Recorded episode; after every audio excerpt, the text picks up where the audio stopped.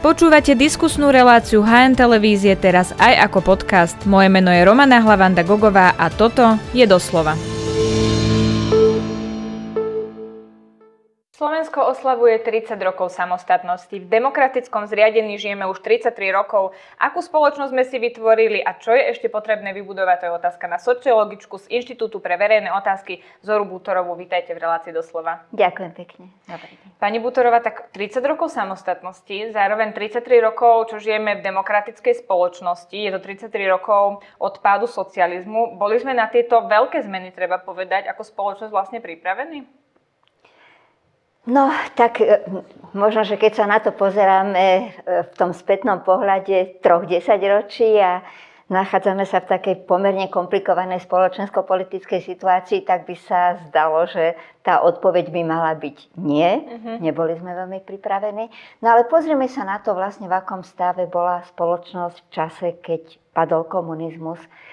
Uh, a máme aj také dobré možnosti porovnania so situáciou v Českej republike, lebo sme vtedy tvorili vlastne jeden štát.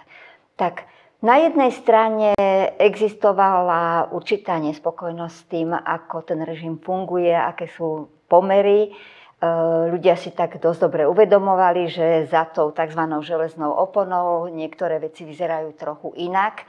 Ehm, väčšina populácie sa zhodovala v tom, že tá naša ekonomika je nedostatková, že obchody sú prázdne. Práve som sa pozerala na taký starší žurnál z 82.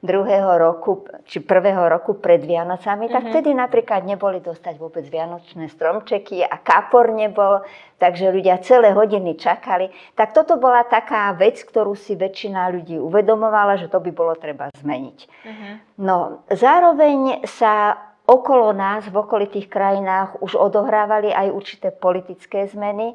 Jednak treba spomenúť e, Sovietský zväz vtedajší a Gorbačová a snahu o glásnosť, perestrojku a mhm. určitú reformu toho systému, ktorý nie celkom už dobre fungoval. A aj v okolitých krajinách Maďari v tom čase už boli ďalej, už mali aj nejaké politické strany, boli tam, bolo tam vyjednávanie určité politické. E, Poliaci mali už solidaritu. E, v Českej republike bol oveľa silnejší disent ako na Slovensku. Takže bolo tu viacero takých okolností, ktoré zároveň vyvolávali v ľuďoch takú otázku, že kedy to už konečne sa odohrá aj u nás. Uh-huh. Kedy sa to vlastne zmení. Áno. Ale chápali tí ľudia, čo to vlastne prinesie? Lebo dnes sa často objavuje taký spomienkový optimizmus, že ale mali sme istoty, človek prišiel do roboty, mal ísť do akej roboty, potom dostal byt, mal vlastne takto nalinkovaný ten život. Či chápali, čo vlastne prinesie tá demokracia, čo prinesie kapitalizmus? No ja si myslím, že ľudia si pod tým predsabovali rozličné veci aj v závislosti od toho, o koho ide. Boli ľudia, ktorým určite záležalo najmä na politických a občianských slobodách uh-huh. a to ten režim veľmi rýchlo aj priniesol a to je aj niečo, čo aj dnešná slovenská verejnosť vysoko oceňuje. No, na druhej strane si teda predstavovali, že ten nedostatok tých tovarov sa odstrania a tak ďalej. No ale zároveň už ako sa začalo debatovať o tom, že si to vyžiada aj nejakú ekonomickú reformu a najmä keď sa začalo otvorene aj písať a hovoriť o tom, že tá naša ekonomika za socializmu nefungovala dobre, že sa dostala vlastne na hranice svojich možností, Áno, že, sú tu, bomba, že sú tu vlastne. fabriky, ktoré už dávno neboli dostatočne efektívne, iba že komunisti sa báli hovoriť treba o tom, že treba utlmiť zbrojársky priemysel. Uh-huh. Ale toto všetko ľudia nevedeli. Tak Určite v tých prvých chvíľach nerátali s tým, že zrastie nezamestnanosť, čo najmä na Slovensku sa ukázalo byť veľkým problémom. No a teda ten pocit sociálnych istôt, že bude otrasený. Uh-huh. No a potom ešte aj na rozdiel od Českej republiky, ktorá predsa len mala ešte z toho predkomunistického obdobia určitú skúsenosť väčšiu s podnikaním, s modernejšími formami fungovania ekonomiky. U nás to tak nebolo. Takže my ako sociológovia, ktorí už v tých časoch sme robili slobodný výskum, sme videli, že ľudia na Slovensku mali obavy napríklad z privatizácie a z nástupu súkromného vlastníca ešte skôr, ako vôbec k niečomu došlo. Čiže tam bol aj určitý rozdiel oproti Českej republike. Takže táto stránka ekonomická, najmä a toho sociálneho zneistenia a potom aj prehlbenie sociálnych rozdielov, ktoré za komunizmu veľmi neboli viditeľné, aj keď samozrejme do istej miery existovali, tak to boli veci, ktoré e, ľudia začali vnímať veľmi, veľmi citlivo a to bolo to, čo sa im naozaj nepačilo. Na tých a to sa vlastne pomeroch. ťahne celými dejinami Slovenska, presne toto, čo ste povedali. Toto sa dá povedať. Napokon, pokiaľ ide o tie rozdiely medzi ľuďmi, tak to je veľký problém aj v Českej republike. To mm-hmm. je to, čo naozaj vidíme, napriek tomu, že za komunizmu sme veľmi kritizovali egalitarizmus, čiže rovnostárstvo, že bez ohľadu na to, koľko človek pracuje a ako kvalifikovanie, aj tak dostáva zhruba rovnako veľa. No tak vlastne dnes je to niečo, čo by väčšina ľudí radšej videla vo vyššej miere, než to je prítomné. Uh-huh. Vy ste to už, pani Butorová, trošku naznačili, ale ako vlastne vníma slovenská spoločnosť slobodu po tých 33 rokoch? Um, či si uvedomujú vlastne tú dôležitosť a dnes si vlastne zakladajú rodiny ľudia, ktorí už nezažili socializmus, ktorí nezažili tú totalitu, čiže celý čas žijú v slobode, či si dokážu vlastne, či dokážu navnímať to, aké je to vlastne podstatné, keď s tým vyrastali od prvého roku až po ten 30.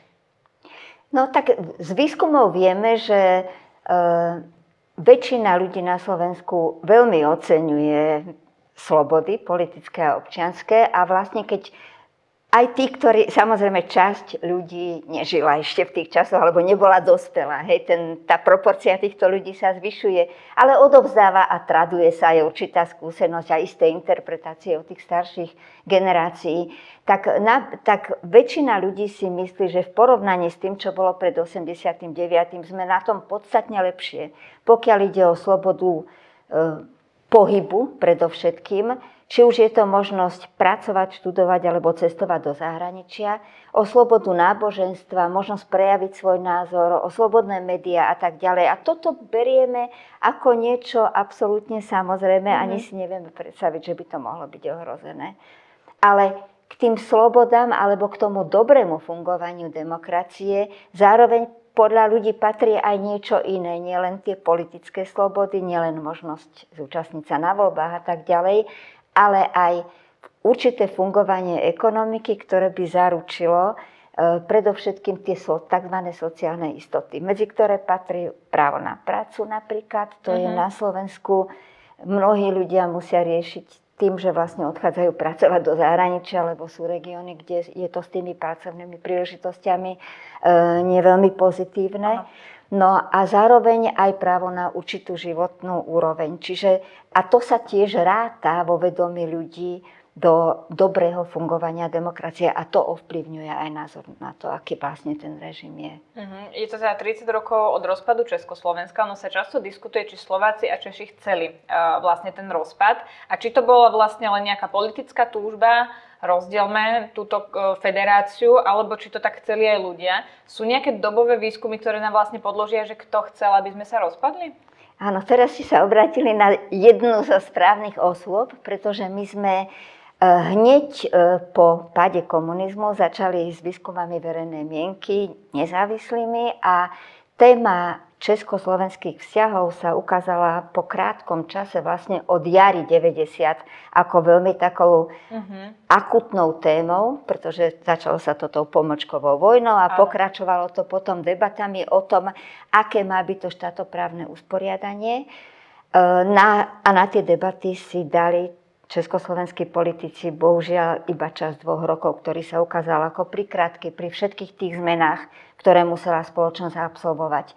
No a tie naše výskumy ukazovali viacero vecí. Jednak ukazovali to, že ľudia majú, obrazne povedané, časť verejnosti má dosť veľký taký galimatiaž v hlave v tom, čo to vlastne znamená žiť v spoločnom štáte. To, že chceme spoločný štát, na tom sa zhodovala väčšina Čechov a Slovákov. Ale keď už začala debata o tom, aké atribúty ten spoločný štát má, uh-huh. tak tam sa ukázalo, že časť ľudí napríklad by chcela federáciu, ale zároveň by chcela, aby Slovensko v jej rámci malo samostatnú zahraničnú politiku. Alebo podobne s menou a s ďalšími takýmito. Či, a politici to nesmierne obratne využívali a zneužívali, že ponúkali také nejasné vlastne formy usporiadania s tým, že zároveň ako sa začali prehlbovať ekonomické problémy a vyostrovať diskurs o ekonomickej reforme, tak sa začala objavovať aj taká snaha skombinovať vlastne apel na to národné a na tú našu väčšiu samostatnosť a svojpárnosť, na to, aby sme si mohli tie ekonomické veci usporiadať tak, aby tá reforma nebola až taká veľmi bolestná pre Slovensko. Takže, ale aj tak, ešte aj v čase predtým, ako došlo e, k debate medzi Klausom a Mečiarom a dohode, že sa to vlastne rozdeli, lebo títo dvaja politici proste nedokázali spolu nejako e, si predstaviť, že by sa tá krajina uberala podľa predstav jedného alebo druhého, tak ešte aj predtým väčšina ľudí na Slovensku aj v Českej republike bola za to, aby sa ten spoločný štát zachoval. Aj keď e, na Slovensku trošku viac sme preferovali aj tie formy voľnejšieho usporiadania, ale neprevážovali. Či už to bola konfederácia, hej, E, privržencov samostatného štátu bolo naozaj veľmi málo a predstavovali okrajovú skupinu. A ešte jeden taký fakt, že aj keď sa Československo rozdelilo, my sme potom, e, ako je známe, občania nedostali šancu vyjadriť sa k tejto téme v referende, čo dodnes drvivá väčšina ľudí v oboch republikách pokladá za veľmi nesprávne. Napriek mm, tomu, že politici krivda. argumentujú tým, že to bola slepá ulička, že by proste sa neboli schopní dohodnúť. No Ale bola na... aj obava, že to môže dopadnúť v jednej áno. časti krajiny, tak a v druhej áno, časti aj krajiny to. opačne. No ale napriek tomu, keď sme v marci 93, čiže 3 mesiace po rozdelení, sa opýtali respondentov vo výskume, ako by boli hlasovali, keby dostali šancu zúčastniť sa na referende, uh-huh. tak za rozdelenie bolo asi 28% respondentov. Čiže prevažoval, prevažoval názor, že by bolo bývalo lepšie ten štát zachovať. No a tento postoj vlastne veľmi dlho pretrvával a súviselo to aj s tým, že po rozdelení Československa nevznikla vôbec žiadna extra eufória, tak ako to Mečiarovci slúbovali, že budeme si budovať svoj štát, bude tu nadšenie budovateľské. Naopak, ľudia mali veľké obavy, či to Slovensko ako samostatný štát zvládne najmä po ekonomickej stránke. Čiže bola tu skôr taká opica po rozdelení, hej, mm-hmm. a trvalo a nesúvisela, jeden aspekt bol tento ekonomický, ten bol pre väčšinu ľudí samozrejme kľúčový, ale druhý aspekt pre nemalú časť ľudí, ktorí videli, e, aký je politický profil HZDS a Slovenskej národnej strany, ktoré teda Áno. podporovali rozdelenie, tak títo ľudia mali obavy, aký, či sa nám podarí v tom novom štáte udržať demokratický politický režim. Takže... treba povedať, že to boli oprávnené obavy. Boli to čase. oprávnené obavy. Rozumeli sme si ale e, Češi a Slováci, pretože keď ste hovorili aj tú pomočkovú vojnu, to vlastne sa stalo tak, že teda prezident Havel chcel tú chcel vlastne upraviť názov, aby sme už teda boli jasne demokratickou krajinou alebo demokratickou federáciou a nakoniec Slováci mali pocit, že v tom názve ako si nie sú a chceli ho upraviť. Čiže rozumeli sme si v tých požiadavkách alebo sme si ani nedopriali tú diskusiu, že kto vlastne čo očakáva od federácie.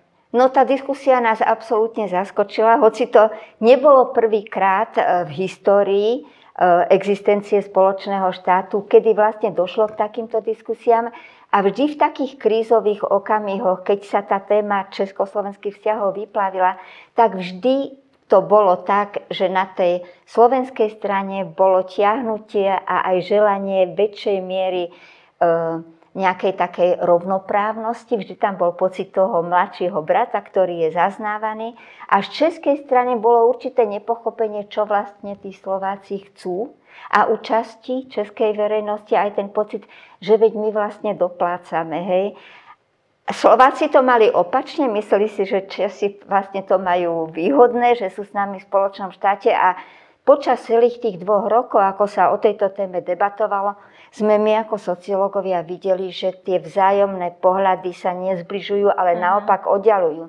Čiže tých výčitiek bolo čoraz viac. Uh-huh. No a pekné je, že keď sa na to dnes spätne pozeráme a položíme takúto otázku respondentom v Českej a v Slovenskej republike, ako to vlastne bolo, tak vlastne sme sa vrátili do toho pôvodného stavu, kedy ten pocit doplácania bol pomerne slabý. Uh-huh, tak aspoň Takže... tie vzťahy sa nám vlastne počas tých rokov upravili. Vy ste mali obavy, pani Butorová, že Slovenská republika vzniká pod taktovkou Vladimíra Mečiara a čo nás vlastne ako Slovensko potom do budúcna čaká? Absolútne. Ja, ja sa priznám, že rozdelenie Československa pre mňa bolo jedným, z jednou z najtraumatickejších udalostí v mojom živote naozaj, ja som, ako mnohí ľudia v tom čase samozrejme, vyrastala v Československu, to bola moja vlast, s Prahou ako hlavným mestom. Vyrastala som na českej aj slovenskej kultúre. E, bol to proste priestor, v ktorom som sa prirodzene pohybovala a ani som nezastávala ten názor, že, že malé je pekné, hej? Mm-hmm. Že to, že budeme menší štát, že teda to bude nejako na prospech.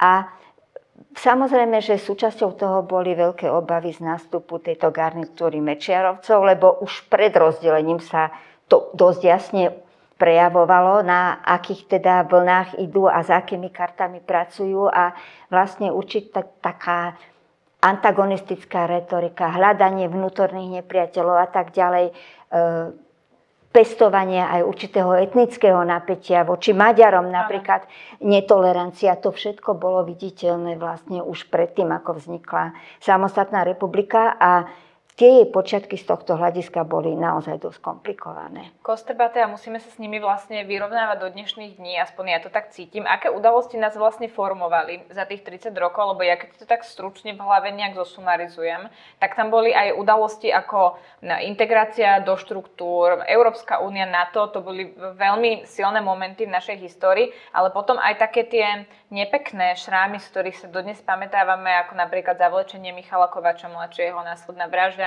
Roberta mm. Remiáša. Potom sme tu mali vraždu novinára Jana Kuciaka, jeho snúbenice Martiny Kušnírovej, teraz sme tu mali teroristický útok pred teplárňou, kde teda zomreli dvaja LGBTI plus ľudia. To sú všetko veci, ktoré, ja rozumiem, že v histórii každého štátu sú nejaké šrámy, ale ako sa vlastne pozeráte na to, že aké udalosti nás za tých 30 rokov formovali? No tak asi tou prvou kľúčovou udalosťou, ktorá priniesla pozitívny výsledok, boli voľby v roku 98, kedy sa podarilo po viacročnom úsilí a mobilizácii aj občianskej časti spoločnosti, ale aj tej politickej scény podarilo konečne vlastne dostať Vladimíra Mečera von eh, z pozície kľúčovej hlavy exekutívy štátu. No a tomu predchádzali tie udalosti, z ktorých ste spomínali, napríklad zavlečenie, zavlečenie syna prezidenta Kováča, ale potom vražda Roberta Remiáša, zneužívanie tajných služieb a sísky e, pre politické účely a tak ďalej, snaha obmedziť kultúru. Bolo veľmi veľa udalostí, pri ktorých sa vlastne tá občianská spoločnosť začala mobilizovať. Začali sa ľuďom aj iným ľuďom otvárať oči, e, ktorí to predtým takto silno nevnímali. A bolo to vlastne tak kvapka po kvapke. To, nebolo, to neprišlo naraz tie víťazné voľby v 98. roku.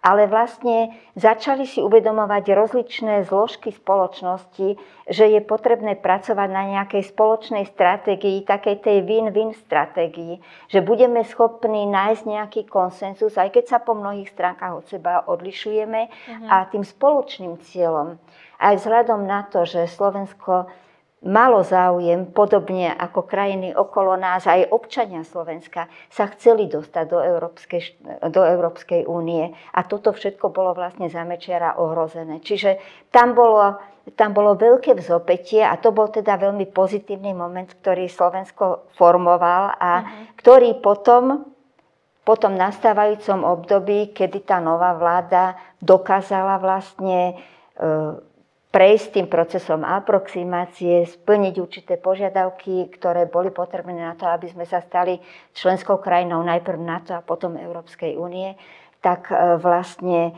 naplnila toto očakávanie. No, tak to bol ten vyjadrenia taký... o čiernej diere Európy, ak si na to spomínate, áno. to bolo teda veľmi vážne vyjadrenie a pre Slovensko to malo byť také prebratie vlastne. Ale ako vlastne na celú krajinu a na celý štát vplýva ten fakt, že na jej začiatku a pri tom rozdelení stal vlastne Vladimír Mečiar a vieme potom, čo robil v politike. Že je toto vec, ktorú budeme ešte musieť dlho spracovávať, že toto je vlastne časť našej histórie, na ktorú nebudeme spomínať v dobrom, ako nespomíname, teda dúfam, na tú časť o, slovenského štátu, na ktorom čele bol vlastne prezident Jozef, Jozef Tiso, ktorý nakoniec sa bol odsúdený za to, čo robil. Čiže je to niečo podobné? Je to trauma, z ktorej sa budeme musieť spamätávať? No takto by som, to je výborná otázka a dve odpovede by som dala. Jedna je tá, že naozaj aj z dnešných výskumov vieme, že to obdobie vlády Vladimíra Mečiara vstúpilo do historického vedomia občanov ako také temné obdobie. Uh-huh. Na tom sa nedá nič akože už nejako zmeniť. Takto sa Vladimír Mečiar zapísal a to si ľudia veľmi dobre uvedomujú. Ale druhá stránka veci je tá, či nám to vytvorilo dostatočnú imunitu, aby sme vedeli odolať nástupu podobných uh-huh. vodcov aj v budúcnosti. Chvíľu to na Slovensku vyzeralo tak, že sme takúto imunitu získali tým, že sme sa ako občania vedeli nejako zjednotiť a vzoprieť. A to bolo aj niečo, čo povedzme vyzdvihovali e, politici, komentátori aj v iných krajinách, že Slovensko má toto už za sebou, že už vlastne sa podobná okolnosť nemôže zopakovať. Tak myslím si, že tie ďalšie udalosti, ktoré a tie ďalšie obdobia, ktorými sme prešli, ukázali, že zďaleka to s tou imunitou tak nie je, že vlastne každá generácia a každá aj politická generácia musí tento zápas zviesť znovu. Takže myslím si, že e, tá trauma z toho, my, mám obavy, že to nebolo iba niečo výnimočné, že vtedy sa tu objavil nejaký Vladimír Mečiar a ľudia na Slovensku mnohí naleteli a uverili a išli za ním, uh-huh. ale vidíme, že v našom politickom priestore sa odtedy pohybovalo viacero politikov, ktorí e, boli buď autoritárskeho zamerania, alebo porušovali proste zákony teda tá ústavnosť im až tak veľmi neležala na srdci. Ja mám pocit, že v našej histórii je to taká moc. vlnovka, niekedy Áno. sme hore, niekedy no, sme dole. Ale treba povedať, že ani to nie je niečo, čo by bolo zase špecifické pre Slovensko, mm-hmm. lebo ten problém s populizmom je naozaj dnes univerzálnym problémom, s ktorým sa vysporadúvajú aj krajiny, ktoré majú za sebou dlhší čas demokracie. Ako sa to hovorí, keby populizmus kvitol, tak je rozkvitnutá možno aj celá Európa. Mm. Keď som hovorila aj napríklad... Spojené štáty. Aj Spojené štáty, no. Samozrejme, keď to rozšírime. Tak. Keď som spomínala napríklad to NATO, tak vy ste boli vlastne s manželom vtedy veľvyslancom v USA. Keď sa začínali tie diskusie, či Slovensko by mohlo byť súčasťou NATO, ako si vlastne na toto obdobie spomínate? Keď sme už boli v Spojených štátoch? Áno. No tak vtedy to bolo... E, vlastne môj muž dostal poverenie stať sa veľvyslancom a pomôcť Slovensku, aby sa do NATO dostala. Takže to bola, ako pre nás to bola úplne jasná misia a bolo jasné, že Spojené štáty hrajú v tomto veľmi významnú úlohu. Takže e, a zároveň bolo jasné, že vôbec nejde iba nejakú otázku prípravy z hľadiska, ja neviem, vyzbrojenia a podobne, ale že je to aj otázka politického profilu krajiny a toho, do akej miery táto krajina môže byť súčasťou paktu ktorý, krajín, ktoré sú demokraticky orientované. Takže v tom nebol, teda ako pre nás, my sme v tom žiadny teda nejaký problém nemali a všetko úsilie, ktoré proste spolu s ostatnými pracovníkmi ambasády sme nejako vynaložili, smerovalo k tomuto cieľu. Treba povedať ale, že e, aj keď sa nevyžadovalo referendum pri vstupe do NATO, podobne ako sa vyžadovalo pri vstupe do Európskej únie, mm-hmm. tak bolo pre vstup Slovenska do NATO bolo mimoriadne dôležité, ako sa bude na to dívať verejná mienka na Slovensku. No a toto bola tá domáca úloha, na ktorej pracovalo na Slovensku veľmi veľa ľudí. Nakloniť E, občanov Slovenska v prospech tejto alternatívy. A vieme, že to nebolo až také jednoduché, že to bolo dosť náročné zadanie, lebo na Slovensku napríklad už len keď to porovnáme s Českou republikou alebo s Polskom, e, tak e, tá orientácia smerom k NATO bola vždy slabšia. Čiže bolo treba veľmi veľa kampane, vysvetľovania, práce s verejnou mienkou, aby sa vlastne tá podpora v prospech nášho členstva v NATO zodvihla a začala približovať k tým 50, alebo prekročila tých 50 mm. Takže nebola ako je to, to vlastne jednoduchá. dnes? E, ako je e, vlastne vnímané na to v očiach slovenskej verejnosti? Ja sa na to pýtam aj kvôli tomu, že vyšiel teda prieskum Globseku, kde 39% Slovákov si myslí, že začatie vojny na Ukrajine je zodpovedné NATO a USA. Keď sa pozrieme, tak v Polsku sú to 3% v Maďarsku 27 v Česku 13, takže sme na vrchole toho nešťastného rebríčka. Hej, v tom rebríčku nestojíme dobre a to súvisí s tým, že pre Slovensko dlhodobo bola charakteristická pomerne silná aj inklinácia smerom k Rusku. Napriek, a, ale treba povedať, že po ruskej agresii na Ukrajine sa tie postoje predsa len posunuli, uh-huh. že si teda ľudia na Slovensku oveľa väčšmi uvedomujú ten tzv. ochranný dážnik na to, ktorý máme. Tak to bolo veľmi vidno aj z prieskumov Globseku, že tam došlo ano, k výrazným posunom. V roku 2019 vnímalo na to ako garanta bezpečnosti 54% Slovákov a dnes, to je prieskum z apríla, je to 62%. No, takže toto sa zmenilo. Ale na druhej strane, a to, bolo, a to bola taká tá bezprostredná reakcia na to, čo sa začalo diať od 24. februára. Ale to bola taká chvíľa, kedy ešte sa nezaktivizovali e, jednak konšpiračné rozličné siete, ale aj opoziční politici, ktorí vlastne tu ponúkajú iný typ interpretácie. Uh-huh. Ponúkajú typ interpretácie, ktorá buď úplne rela, relativizuje, kto je vlastne agresor a kto je obeď, hej, alebo, alebo teda vidí stále, alebo stavia na tom, na tom pomerne silnom protiamerickom cítení, ktoré máme tu na Slovensku. Uh-huh. Však to bolo vidno aj na takých zaujímavých veciach, keď sa už začalo debatovať o tom, že tu budeme mať e, príslušníkov iných e, armád, ktorí nás budú chrániť našu hranicu, tak na otázku, či by to mali byť e, Česi alebo kdokoľvek z Európy, tak väčšina respondentov súhlasila, ale nechcela tu mať Američanov. Čiže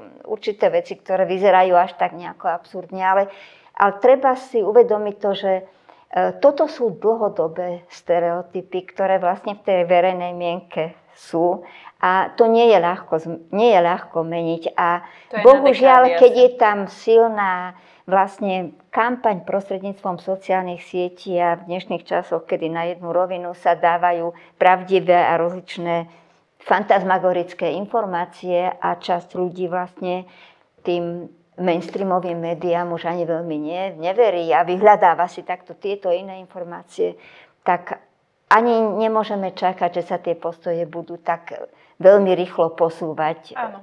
A ono záleží aj od toho, že odkiaľ ľudia čerpajú informácie vieme, že na Slovensku je to zdrojuje väčšine zo sociálnych sietí, v tom sme tiež výnimoční z krajín, teda V4.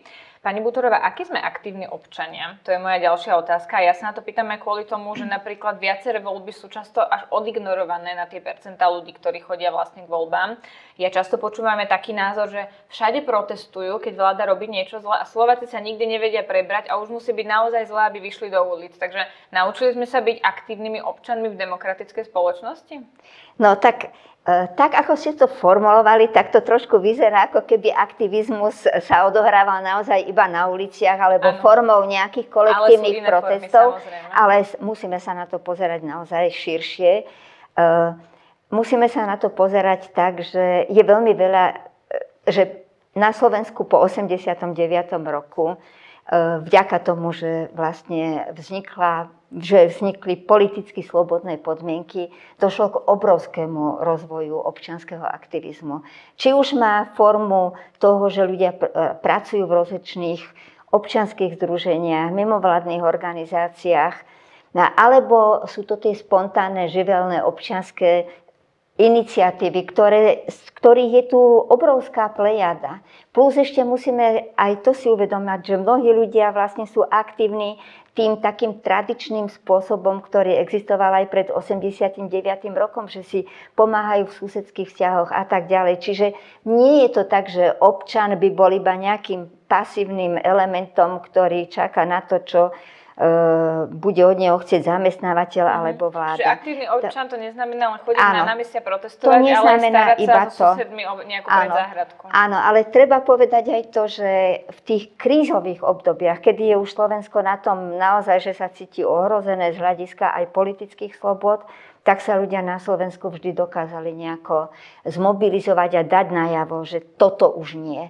A okrem toho roku 80, 98, ktorý som spomínala, a tej obrovskej občianskej mobilizácie, treba spomenať protesty za slušné Slovensko, ktoré vlastne už boli iniciované e, vďaka mladšej generácii, ktoré mali obrovský presah vlastne aj na mladých ľudí, ktorí Slovákov, teda ľudí zo Slovenska, ktorí žijú dnes v iných krajinách a do tohto celého sa zapojili a, a bolo to, bol, bol to taký obrovský nejaký vzostup, ktorý ukázal, že, že ľuďom záleží na Slovensku. A aj pokiaľ, napríklad aj taký fakt, že keď boli voľby, cestovali českí študenti, mladí ľudia na tých, v tých príhraničných oblastiach, tie volebné miestnosti, praskali vo švikoch a tak ďalej.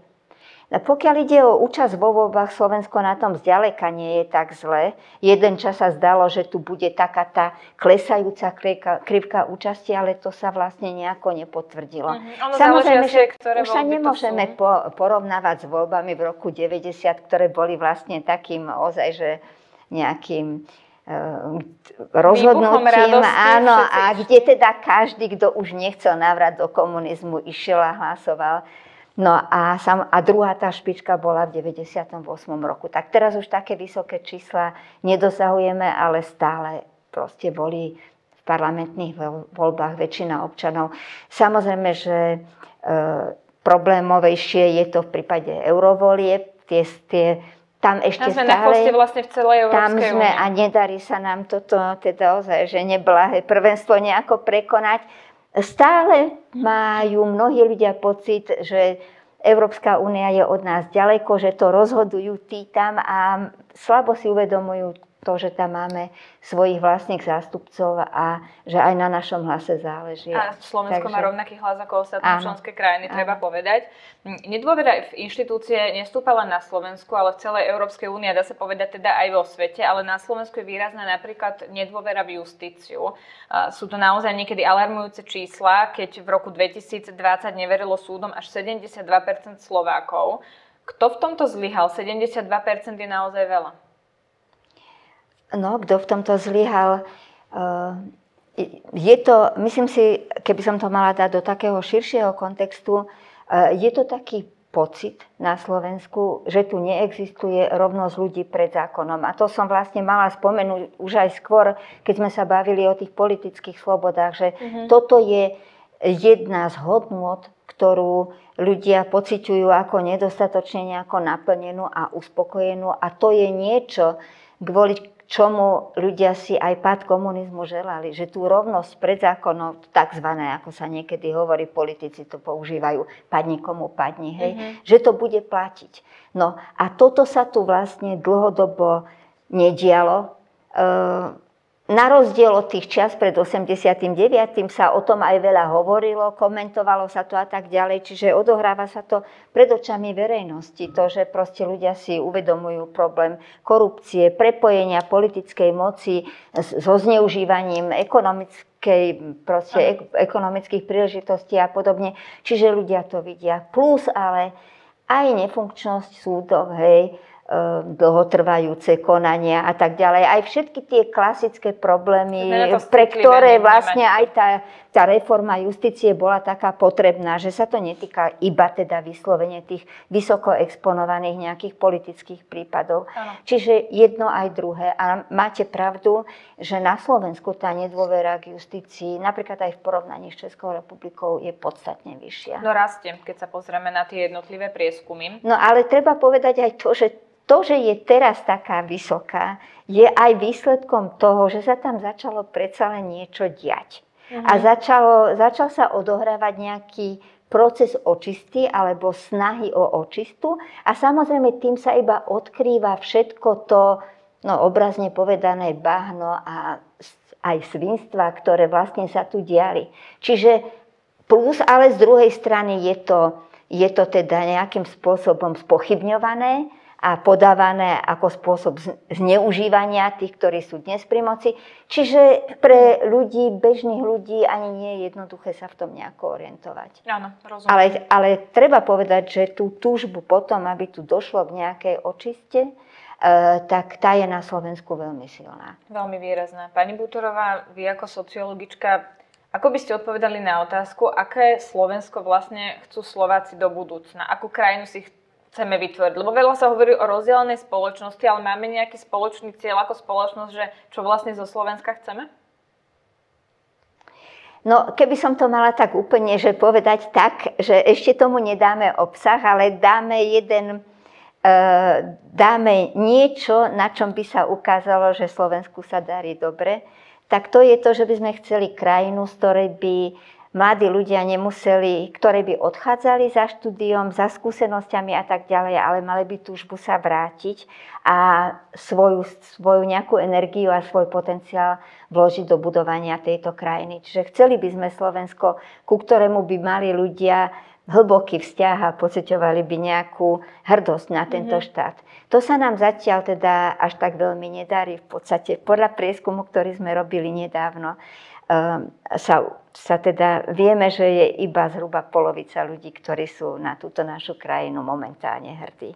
A aj to často nie je ehm, vďaka tomu, ako sa správame v tom bežnom živote, alebo ako sa správajú naši predstavitelia, ale je to treba ehm, vďaka výkonu našich športovcov a tak ďalej. Mm-hmm. Čiže chceli by sme krajinu, ktorá by bola atraktívna, aby, aby sa v nej oplatilo žiť a aby to bolo príjemné to predpokladá, že by to mala byť krajina, ktorá je dobre spravovaná, čiže nezápasy s ťažkosťami toho typu, ktoré vidíme dnes mm-hmm. pri zvládaní, aj keď dnes mimoriadne komplikovaných výziev, ktoré existujú, ale aj tak. Čiže dobre spravovaná krajina, na to si musíme byť schopní zvoliť ľudí, ktorí toho budú, ktorí na to budú mať kapacitu.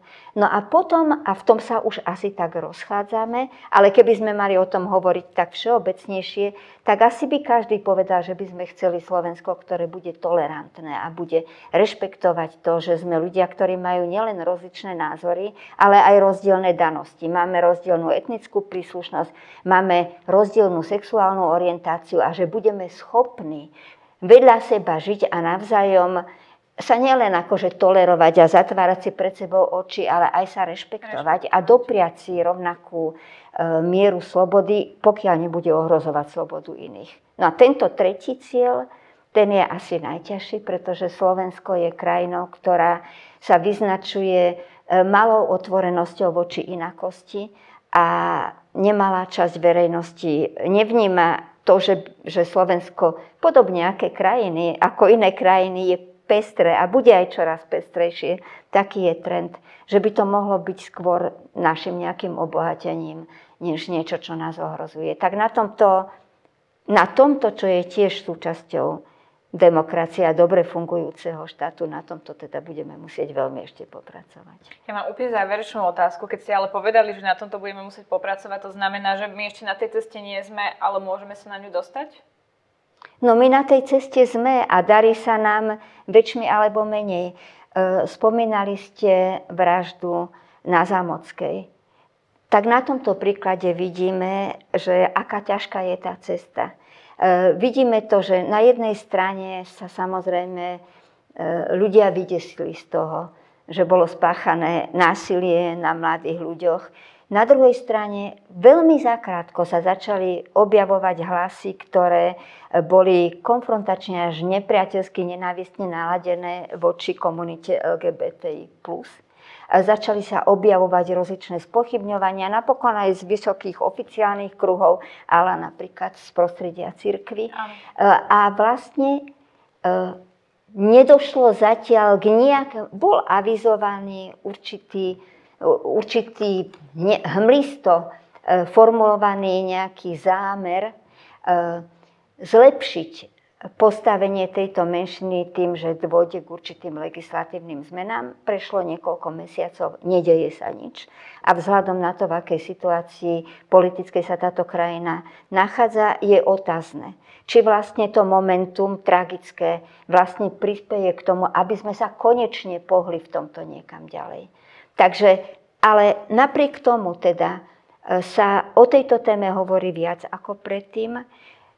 Vynorilo sa viacero ľudí, ktorí urobili coming out, vynorili sa rodičia, ktorí si za svojimi deťmi s inou sexuálnou orientáciou stoja a chcú tlačiť na to, aby sa ich postavenie v spoločnosti zmenilo. Čiže je tu, je tu, posunuli sme sa ďalej, aj keď teda tie pozitívne výsledky zatiaľ nevidíme, ale uh, myslím si, že istá dávka väčšieho sebavedomia a aj túžby tej komunity, ktorá nepatrí k tejto menšine, e, solidarizovať sa s ňou a ukázať, že im na tom záleží, tak to sa tu, to sa tu stalo.